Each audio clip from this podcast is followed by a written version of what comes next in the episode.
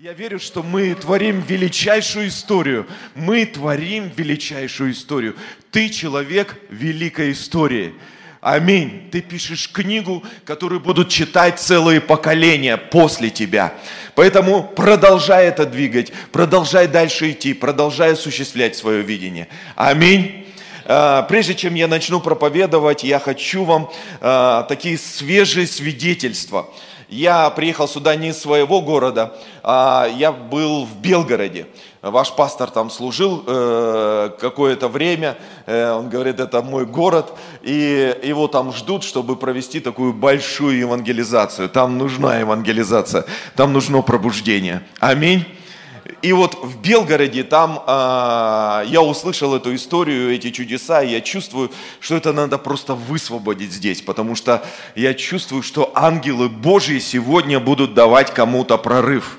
Поэтому, понимаешь, это все духовно, друзья. Поэтому ты схвати ангела и скажи, я хватаю своего ангела, и я его не отпущу. Он для моего прорыва, для моего благословения. Аминь.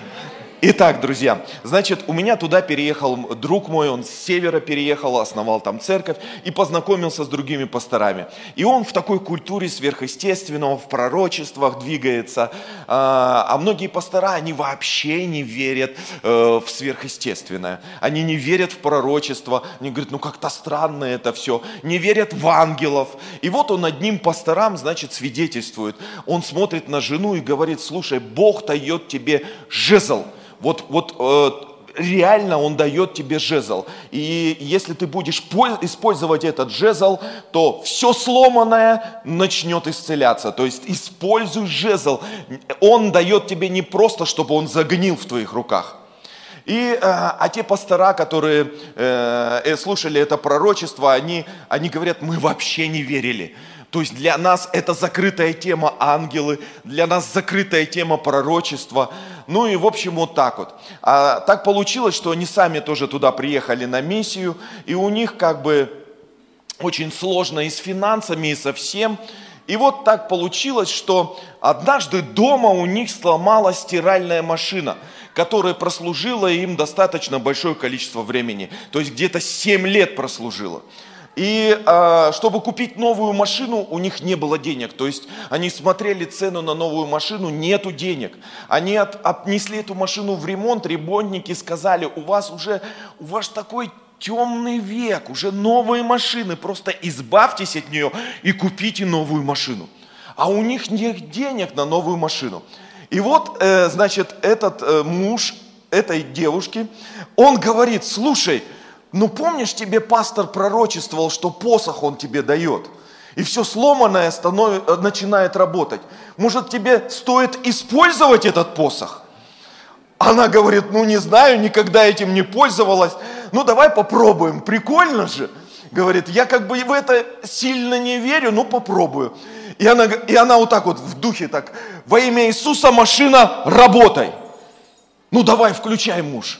Муж, короче, включает эту машину, не работает.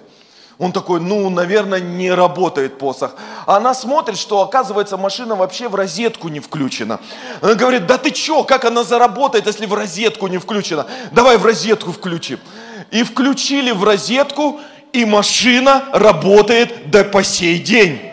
Стиральная машина работает по сей день. Друзья мои, это просто невероятно. Они говорят, мы такого никогда не переживали, никогда не видели. Ну ладно, а, а это, это, это был такой случай. И тут, значит, они взяли дом в ипотеку, э, в, сельхо, в сельскохозяйственную вот эту ипотеку под малый процент. Они взяли дом, на, чтобы достроить этот дом, там ремонт сделать, э, денег нету. У них 12 соток земли, все заросло, и, и он даже не знает, как подстригать газоны. Он пришел к пастору, который ему пророчествовал, попросил у него вот эту, э, как называется, газонокосилку, э, и говорит, слушай, мне как-то надо подстричь газоны, я вообще не умею. То есть пастор ему дал газонокосилку, он чуть-чуть попробовал, а там уже, говорит, трава, там уже газонокосилка не поможет, там уже, ну такая трава, она прям ну, жирная такая большая. Я, говорит, попробовал, и ничего не получается. Я так сел, разочарованный. И говорит, ладно, давай потом как-нибудь, может кого-то нанять, может еще что-то, денег нету нанимать. А жене говорит, ладно, потом как-нибудь это сделаем. И говорит, и вот тут мы приезжаем с женой, э, просто посмотреть на наш огород и помолиться. Сидим в доме, мечтаем, сидим такие на лавочке, и вдруг приходит мужик с газонокосилкой и становится посередине. Посередине становится и начинает заводить газонокосилку. И она не заводится. Жена говорит ему, слушай, кто это? Он говорит, не знаю. Может спросить? Он говорит, подожди, подожди, интересно, что дальше будет.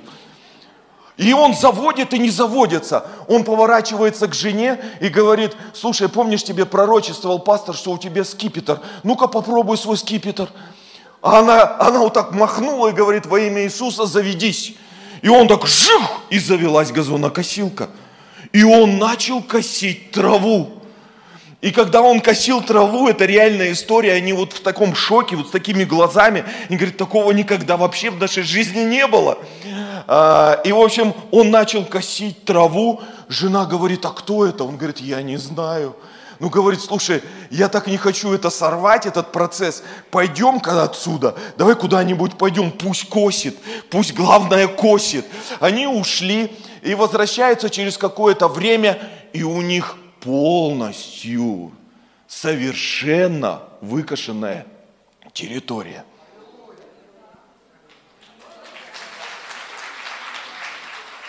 Ты можешь сказать, как в сказке, а я тебе хочу сказать, это божественное благословение, ангелы Божьи. Я, вот я бы по-другому поступил, я бы сказал, мужик, ты кто? Я бы с ним познакомился, или кто вообще на моей территории. А они побоялись его спугнуть. И знаешь, и говорит, после этого в нашей жизни все началось сверхъестественное. Мы не верим до сих пор, но это происходит. Дай огромные аплодисменты Господу. Я говорю, вам надо за нас молиться. Ну-ка доставай посох и давай благословляй всех. И сегодня я чувствую, что Бог хочет дать ангелов для прорыва вашей жизни. Поэтому прямо сейчас подними свои руки и скажи, это свидетельство я беру для своей жизни. Пусть приходят прорывы, пусть приходят ангелы, пусть меняется атмосфера, пусть изменяется все вокруг меня. Я доверяю Тебе, Господь, все сто процентов во имя Иисуса Христа. И весь народ Божий сказал Аминь. Там пастора другие, там пастора другие сидели и, и говорят, слушай, а мне ремонт надо в доме сделать, пусть Господь ангела пошлет, ну-ка достань посох э, на меня. Другие там еще какие-то говорят, а мне финансовый прорыв. Он говорит, в финансах пока не работает. Я говорю, значит, будет работать с этого момента, просто пусть этот посох и на финансы начинает работать. Они в такой радости. И они говорят, вот представляешь, мы не верим, а это происходит. Какой Господь у нас удивительный. Человек не верит, а это происходит. Он даже посреди нашего неверия все равно приходит и по своей благодати благословляет нас. Аминь. Аминь. Дайте еще огромные аплодисменты Господу. Поэтому, друзья мои, я верю, что Бог будет благословлять нас обильно. И ангелы Божьи, они высвобождены, высвобождены, чтобы вести нас, потому что Богу нравится. Мы Его дети, мы избранные Его дети. И Ему нравится быть с нами и благословлять нас. Аминь. Итак, хорошо. Я для вас приготовил одно слово, а, которое я бы назвал так, что Бог – Богу нужна личность, которая меняет историю. Я верю в то, что Бог не работает с толпой, Бог работает конкретно с личностью. Мы же Его народ, мы избранный народ, мы дети Божьи. То есть мы дети, и у нас есть Отец. Аминь. То есть, понимаете, и мы личности. Мы не просто толпа людей, которая собралась во имя Иисуса. Каждый из нас – это отдельная личность, которому каждому отдельно Бог говорит особенным образом. Аминь. И каждый из нас именно отдельная личность, у которого есть своя судьба, э, с которая начертана нам Господом, и свое именно свидетельство. И наше свидетельство отличается от свидетельства других. Мы настолько разные люди, и каждому из нас Бог имеет свой собственный подход – в этом его уникальность. Аминь. И поэтому он говорит и смотрит на нас как на личность. Не как на толпу, а как на личность. И говорит нам сегодня, что мы с тобой можем изменить целую историю. Аминь. Давайте откроем одно место из Писания. Это написано в книге Евреям, 11 глава, 18 стих. Здесь говорится об Аврааме. И 11 глава, 8 стих, извините. 11 глава, 8 стих. Говорится, верою Авраам повиновался призванию идти в страну, которую имел получить в наследие. И пошел, не зная, куда идет. То есть, смотрите, вот это место из Писания, оно очень важно. Говорится, верою, скажи, верою. Он верил. Он, может быть, до конца не понимал, он, может быть, до конца не осознавал, какой путь его ждет. Но верою он повиновался призванию идти в страну, которую он не знал. Он каждый раз, когда он делал какой-то шаг, он верою повиновался своему призванию. Вот то, что ты здесь, то, что ты в этой церкви, то, что ты какие-то обстоятельства попадаешь в своей жизни, ты должен понять, что ты не просто сам сюда пришел – это призвание привело тебя сюда. Потому что есть что-то, есть какая-то вера, есть какая-то надежда, которые были внутри тебя, и ты возлагаешь это. Посреди всех обстоятельств, которые ты проходишь, посреди всех потрясений, которые ты проходишь в своей жизни, твоя вера, она двигает согласно твоему призванию. Поэтому повиноваться призванию, вот это очень важно, друзья мои – когда мы повинуемся призванию, бывают различные потрясения в нашей жизни.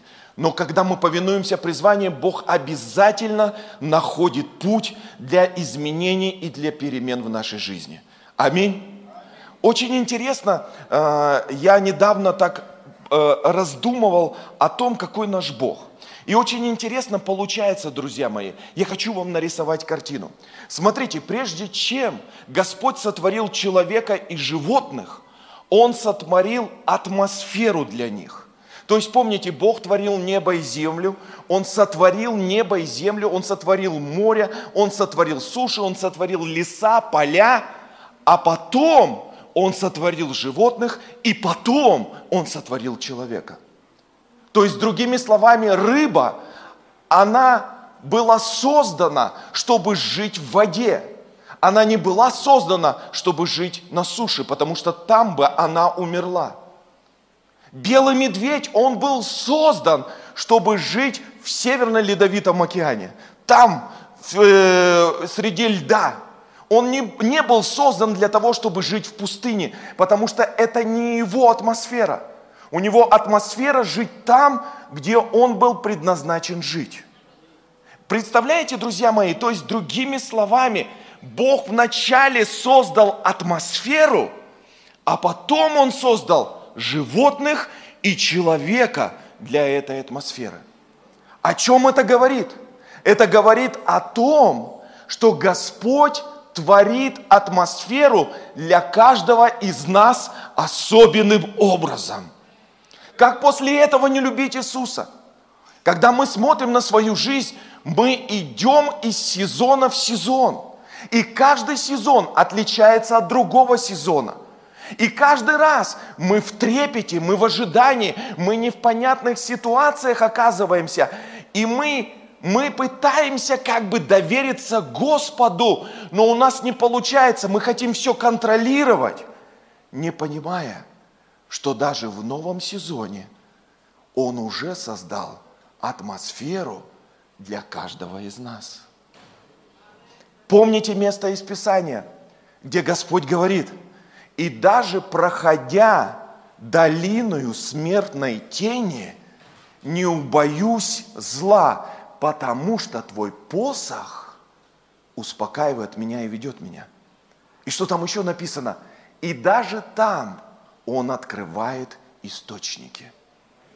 То есть, смотрите, ты заходишь в долину, которая тебе неизвестна, но там уже открыты источники для твоего обеспечения.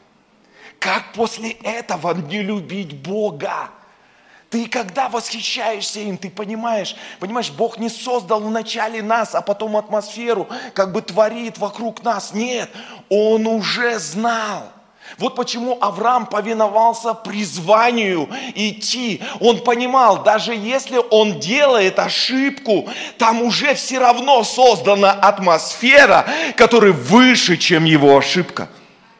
В Египет он, он забоялся идти и побежал в Египет. Это было неправильный ход. И там в Египете, помните, он говорит, э, царь говорит, кто это? Это сестра моя на свою жену.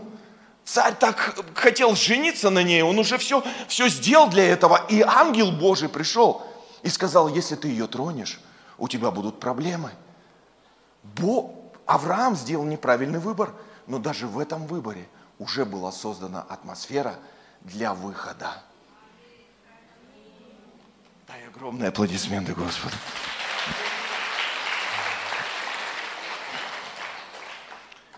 Когда Илия бежал от Ахава из Завели, он бежал, он не знает, куда он бежит. Он бежит, потому что страх смерти. Он понимает, что все у него, сейчас, сейчас, его, сейчас его нагонят, его, у него все заберут, все уничтожат, вся его жизнь пропала. Бог говорит, я повелел воронам кормить тебя, иди к ручью. То есть, другими словами, вороны уже были созданы, чтобы нести там, в этой атмосфере, пропитание для Илии.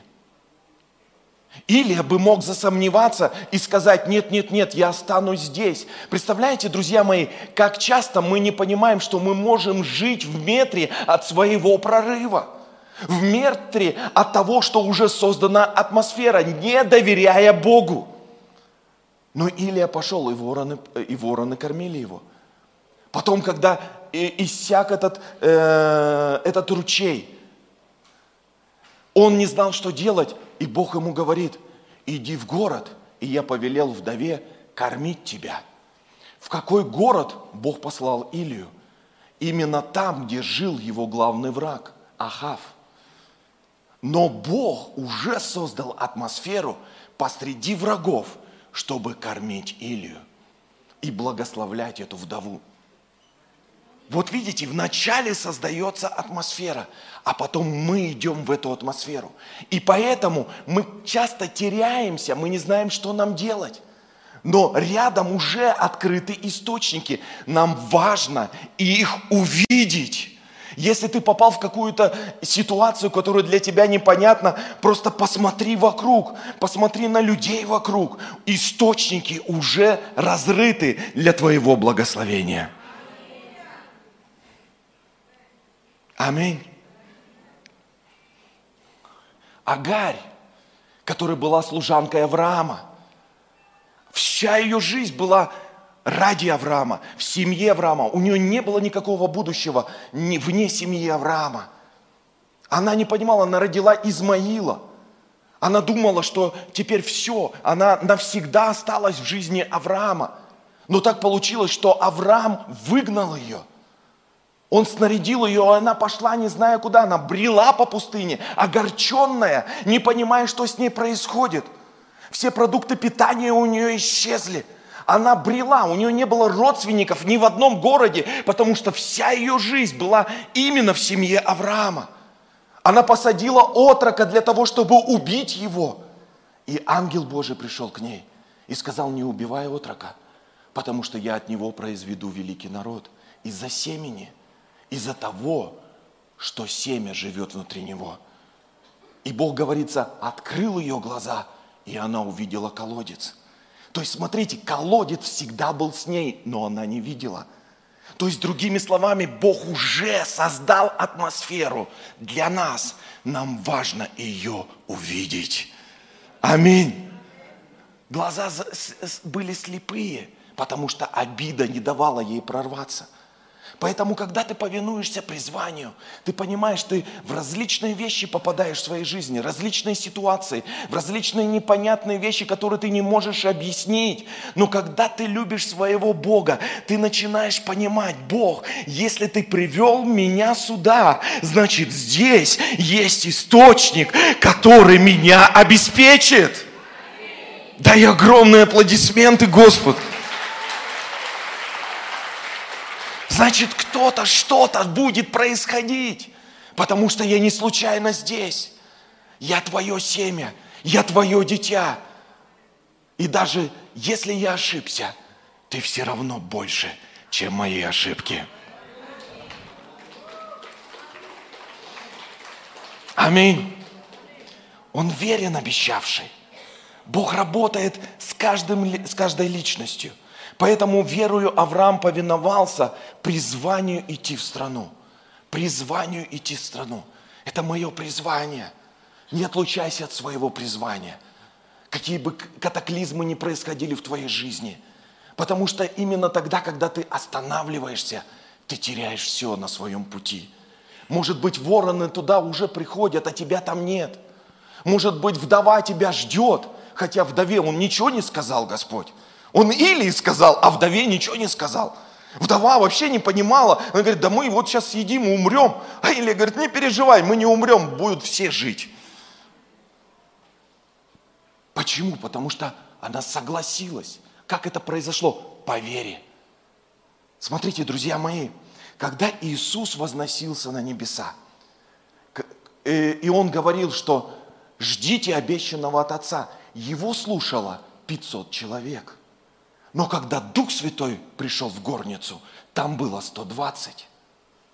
И именно эти 120 поменяли историю целых народов. Именно эти 120 изменили, они стали личностью. А где остальные? Остальные, может, сказали, да это не так, а может быть, а что? Его, его, он, что там будет дальше, мы не знаем. А эти 120, они поверили. Они сказали, а рискну отдай-ка я рискну, отдай я попробую. Вот это риск, друзья мои. Вера, она всегда риск. Вот чем отличается толпа от индивидуальности. Толпа, она говорит, да-да-да, а потом уходит по своим домам, как в Израиле. А человек, который является личностью, он говорит, Бог мне говорит, мой Бог обо мне позаботится, значит, я попробую.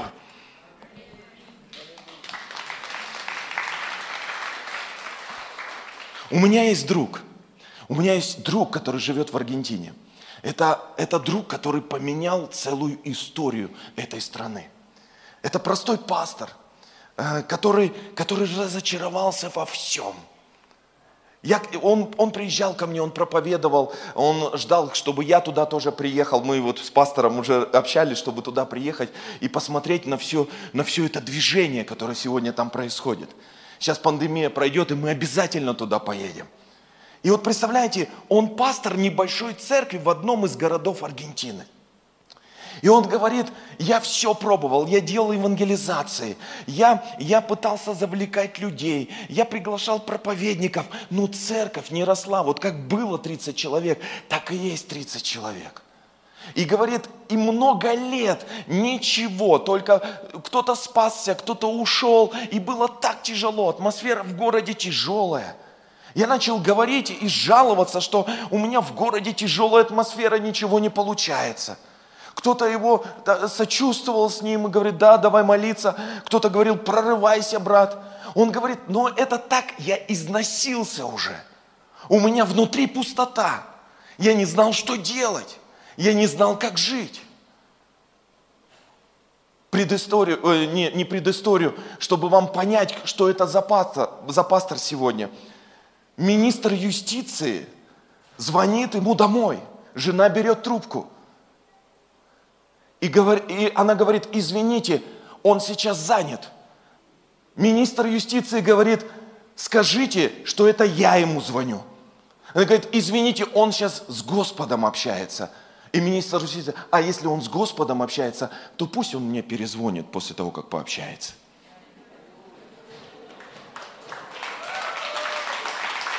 Пастор, у которого все, он разрушен был, он не знал, он понимал, что у него есть призвание – но он не знал, каким образом, что происходит вокруг. И он разочарованный, ходил по городу, молился, все, говорит, испробовал, все. Всех великих людей слушал, ничего не получалось. И однажды он идет мимо тюрьмы. И Бог ему говорит, я там, я там. Он говорит, слава Богу, Господь, что ты там. И идет дальше.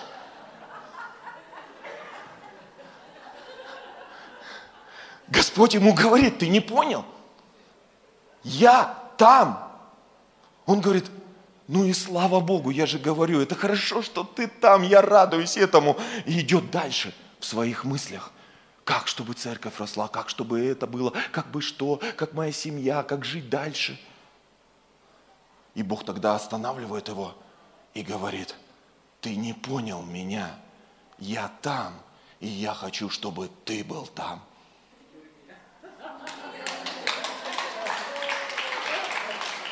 Он говорит, слушай, Господь, это шутка какая-то.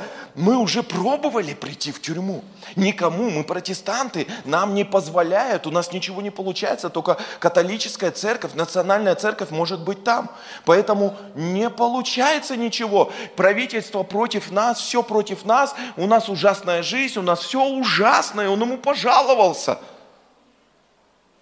И Господь ему говорит, ты не понял, я там найди повод быть там тоже. Мысли.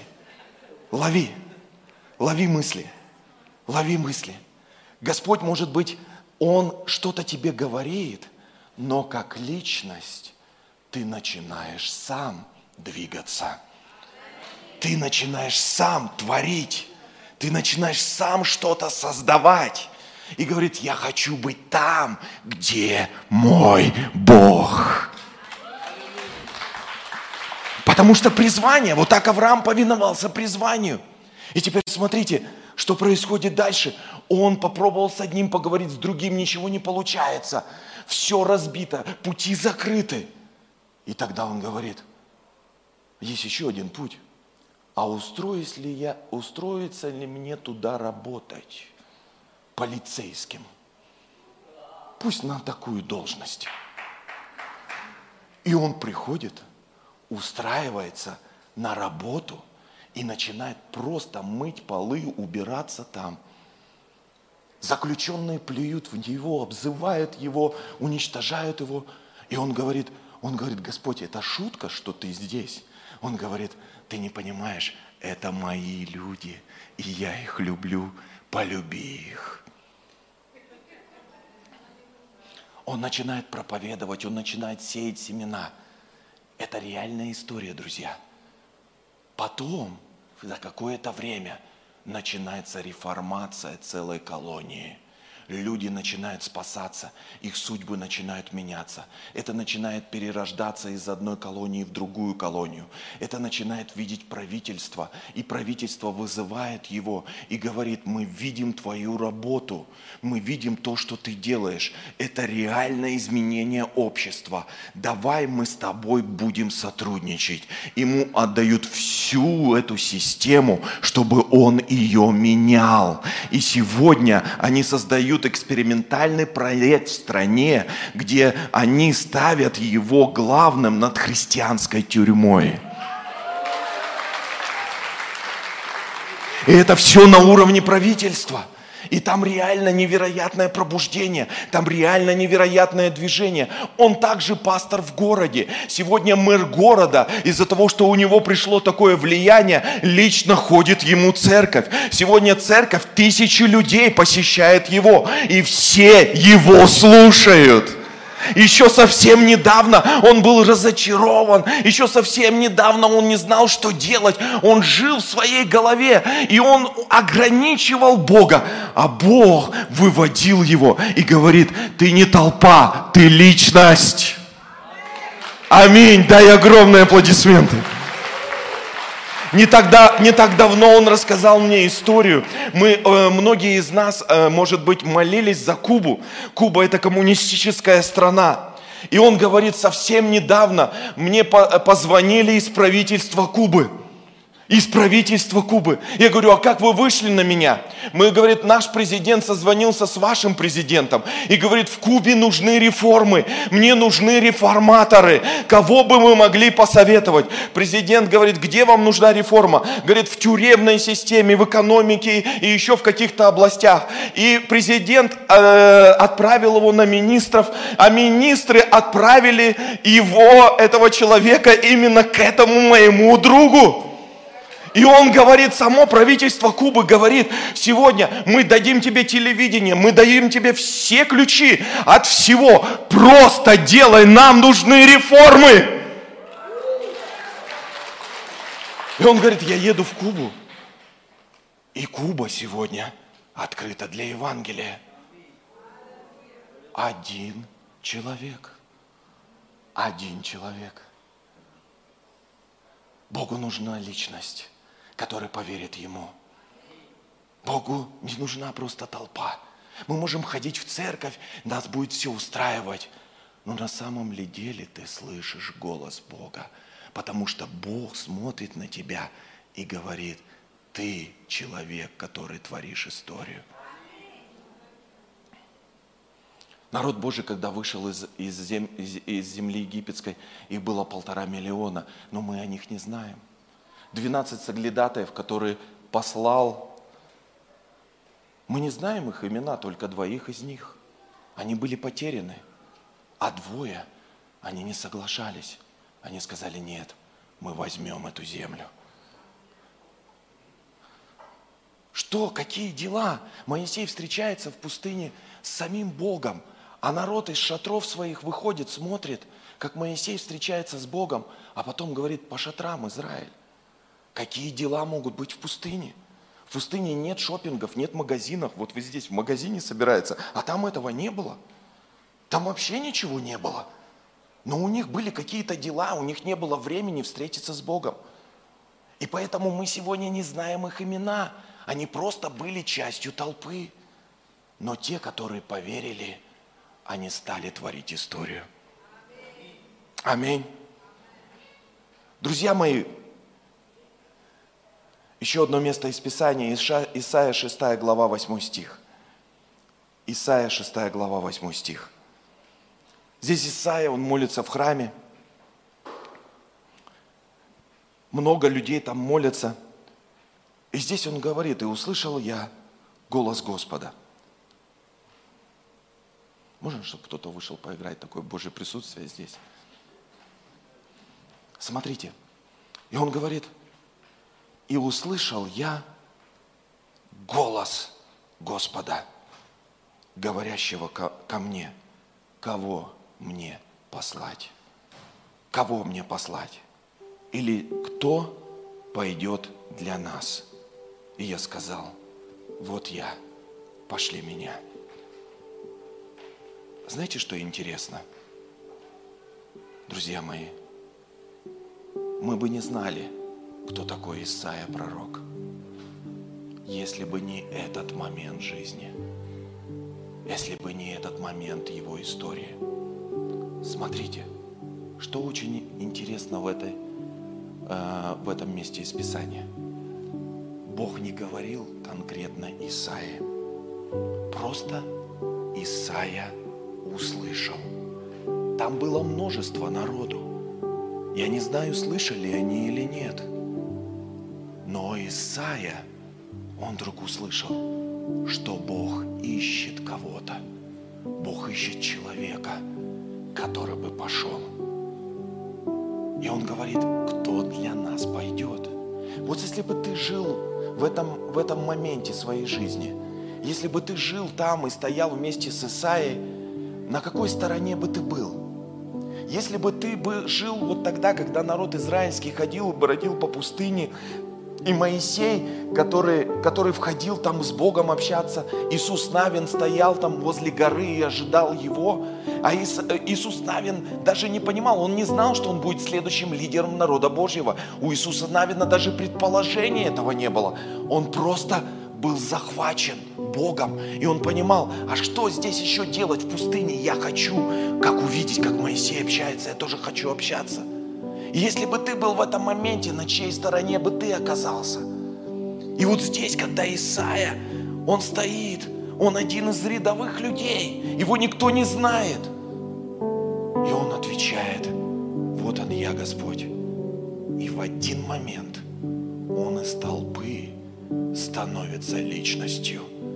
И сегодня мы все читаем книгу пророка Исаии. Твоя книга пишется сегодня. Твоя книга пишется сегодня для твоего будущего, для будущего твоей семьи, для твоего наследия. Может быть, ты сегодня стоишь и говоришь, ну мне хорошо в церкви, я хорошо, мне вот, я вот просто исцелиться от болезни или какие-то мои нужды покрыты.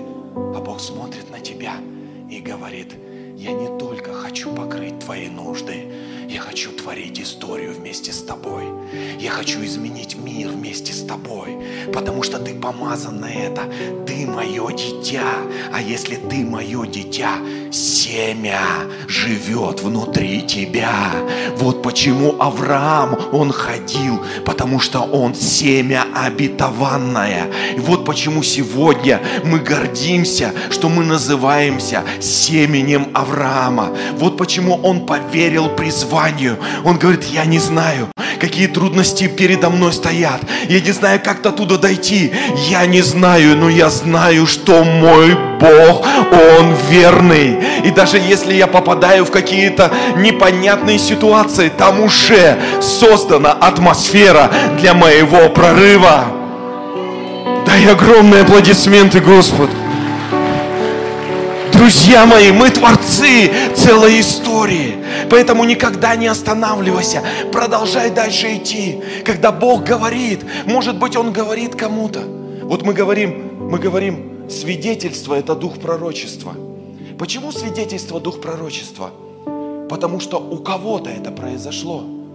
И ты смотришь на это свидетельство, ты можешь хватить его и говорить, если у него получилось, значит это должно получиться и у меня. Я хватаю это для своей жизни. Понимаешь, вот то же самое и с, Ису, с Исаией произошло. Когда Бог говорил, говорит, кого мне послать, он, он всеми говорил.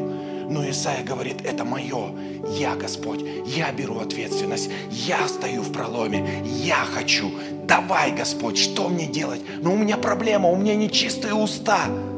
И Господь говорит, это не проблема, что у тебя нечистая жизнь, нечистые уста. У меня есть ответ на это. Я изменю твою жизнь. Я изменю твою жизнь, твою судьбу. И он послал ангела, чтобы тот прикоснулся к его устам. Представляешь? Благодать Божья меняет нас. И ты начинаешь расти, когда берешь эту ответственность. И сегодня, когда я общаюсь со своим другом, я говорю, Господи, как это у тебя произошло? Может, еще одну историю. Э, я не знаю, говорил я эту историю или нет. Э, это в Африке произошло. У него сегодня самая большая церковь. Один пастор, он уже старенький был, у него церковь доросла до 700 тысяч человек.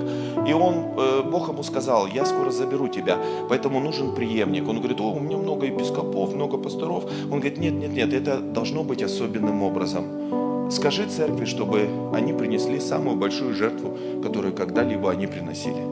Не знаете эту историю? Ты знаешь, я говорил, да, об этом? Да. Я здесь не говорил. Не говорил вам, да, эту историю? Ну и говорит, и значит, вот Бог мне сказал, что в следующее воскресенье принесите самую большую жертву, которую только можно принести. И вот возьмите все, что у вас есть на счетах, все, что у вас есть там э, э, в чулках, в подушках, везде, вот просто все, что у вас есть, и принесите. И следующее воскресенье, значит, пастор выходит за кафедру и говорит, и говорит, вот я просил в прошлое воскресенье, чтобы вы принесли самую большую жертву. И вот, пожалуйста, придите те, кто это сделал. И такое молчание. И все стоят и смотрят. Думают, ну, пастор, может, старенький, маразм, он может быть не то, мы что-то не то услышали. Помощники его говорят, пастор, ну послушай, ну как это со всего, прям все, все. Он говорит, да-да-да, именно все. И выходит это простой человек, учитель математики, приходит к кафедре, приносит все, что у него есть, вот эту жертву. И пастор на него смотрит и говорит, слушай, это прямо все? Он говорит, да, даже у жены из-под подушки забрал. Ты же сказал, пастор, что это надо сделать. Я и сделал. Он говорит, все, все, все. Он говорит, начисто все. Ты же сказал, ты же как от Бога я получил, и все, я принес. Он говорит, удивительно. Поднимает его на кафедру и говорит, это следующий пастор этой церкви. И знаешь, что интересно? Он такой скромный, учитель математики. Сегодня у него церковь 3 миллиона человек. Или 6 миллионов. 6 миллионов человек. Они автобусами на спасение людей привозят. У них, когда общие служения, вот так вот, в церкви прям на покаяние автобусами приезжают. И знаете, что интересно? Интересно, что у него в гараже стоят 7 Роллс-Ройсов, там, Феррари, кто-то ему все дарит, дарит. Он говорит, я этим не пользуюсь, я даже не знаю, зачем они мне это дарят говорит, я вообще, я такой просто не сребролюбивый. Мне вот главное спасение людей и так далее. И ты думаешь, Господи, Боже мой, 500 человек слышало, 120 было в горнице. Ты не толпа, ты личность. А личности, они творят историю. Дайте огромные, огромные, огромные аплодисменты Господу. Аллилуйя. Давай поднимем наши руки, можете не вставать. Такое Божье присутствие здесь сейчас. Поднимем наши руки Господу. Закроем наши глаза. Группа прославления, вы можете выйти на сцену. Такое Божье присутствие, такое облако Божье здесь. Господь сегодня проходит. Он сегодня говорит в твоей жизни. Ему не нужно все, что у тебя есть. Он и так тебе все это дал. Он тебе просто это дал. Он благословил тебя. Но ему нужно твое сердце. Ему нужен ты, как личность. И сегодня он хочет говорить в твою жизнь. Посмотри на все, на мир вокруг тебя. Посмотри на все, что происходит вокруг тебя. Ты не просто человек. Ты не просто человек, чтобы сидеть в церкви, ты не просто человек для того, чтобы заработать много денег. Ты человек, который можешь поменять целую историю. Целую историю страны, целую историю судеб людей, целую историю других стран. Может быть, сегодня ты смотришь на эти вещи и говоришь, да это невозможно, кто я такой? Я маленький человек. Но Исаию никто не знал. Авраама никто не знал. Многих людей Божьих никто не знал. Но однажды они повиновались своему призванию. Однажды они услышали голос Божий. Однажды они ответили «да». Однажды они взяли ответственность. И они сказали «Я Господь, вот я, пошли меня». И может быть, это было тяжело, трудно. Может быть, они встречались с различными вещами в своей жизни. И не всегда все было легко. Но когда Господь их вел, Он уже творил атмосферу для их продвижения, для их прорыва. И поэтому также и в твоей жизни. Сегодня Иисус, Он здесь, и Он говорит в твою жизнь. Каждому отдельно. Это не будет как у других. У тебя будет лично. У тебя личные переживания, у тебя личные отношения. И Господь хочет поднять тебя сегодня. Почему Он исцеляет не просто для того, чтобы исцелять? Он исцеляет, потому что это Он и есть. Исцеление – это Его природа. Это, это естественно для Него. Почему Он благословляет? Потому что это естественно для Него. Это Его естественная среда. Но одно, что Он ждет, это чтобы личности выросли – чтобы поднялись Моисеи, поднялись апостолы Павлы, поднялись апостолы Петры, поднялись евангелисты, поднялись люди, которые творят, которые пишут, которые меняют судьбы жизни людей, судьбы стран. Во имя Иисуса. Спасибо тебе, великий. Спасибо тебе, чудесный. Спасибо тебе, славный. Говори сегодня в сердца людей. Говори сегодня, Отец. Пусть это будет ярко, пусть это будет слышимо.